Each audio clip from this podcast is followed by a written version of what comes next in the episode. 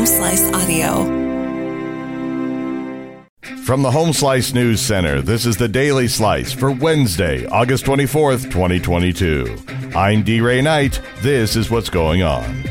A group of bipartisan South Dakota state lawmakers are asking Attorney General Mark Vargo to recuse himself from an investigation into whether Governor Kristi Noem misused the state airplane.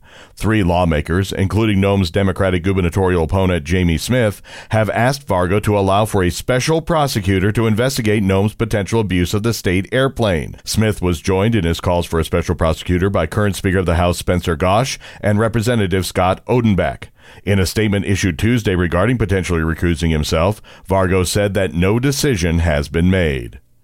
Meanwhile, the state has received the tab for the impeachment of Jason Ravnsborg. Amy Rose has the details. South Dakota lawmakers spent nearly $368,400 on impeaching the state attorney general and removing him from office. That's according to a report delivered today to the legislature's executive board. The House of Representatives spent nearly $276,950 in its pursuit to Jason Ravnsborg. That included $132,611 for outside legal services. The Senate spent $91,451, including 3000 $271 for legal services, as well as $3,863 for court reporter services. It marked the first time that the legislature used the impeachment power in the South Dakota Constitution against an elected state official. The Pennington County Sheriff's Office has released the name of the individual who was fatally shot early Sunday at a rural residence on Country Road. The man has been identified as 30 year old A.C. Morrison of Rapid City. The homeowner, who was also the reporting party, has been identified, interviewed, and remains cooperative with law enforcement. The details surrounding this incident remain under investigation. In national and international news, President Joe Biden says he is sending $2.98 billion in new military aid to Ukraine that will enable forces there to fight for the years to come. Biden's announcement Wednesday comes six months after Russia invaded Ukraine and as Ukraine is celebrating its 1991 declaration of independence from the Soviet Union. The new U.S. aid will train and equip Ukraine forces for a longer term fight. It includes air defense systems and artillery systems, drones, and other weaponry. U.S. security assistance is shifting to a longer term campaign campaign that will also likely keep more American military troops in Europe into the future.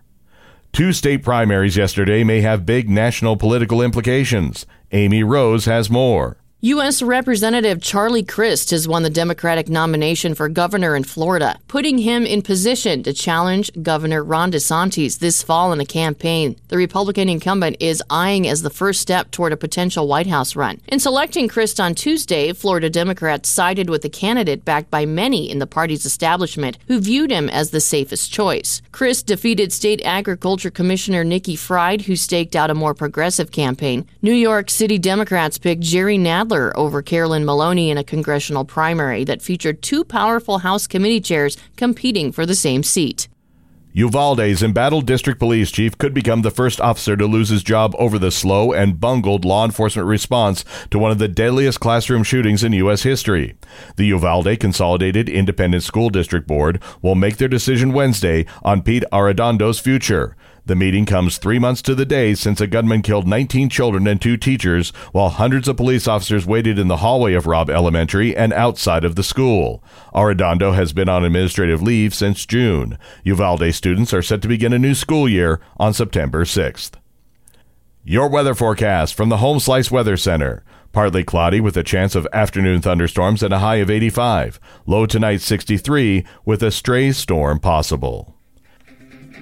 And that was your Daily Slice for Wednesday, August 24th, 2022. The Daily Slice is a production of Home Slice Media Group, hosted by D. Ray Knight with Amy Rose.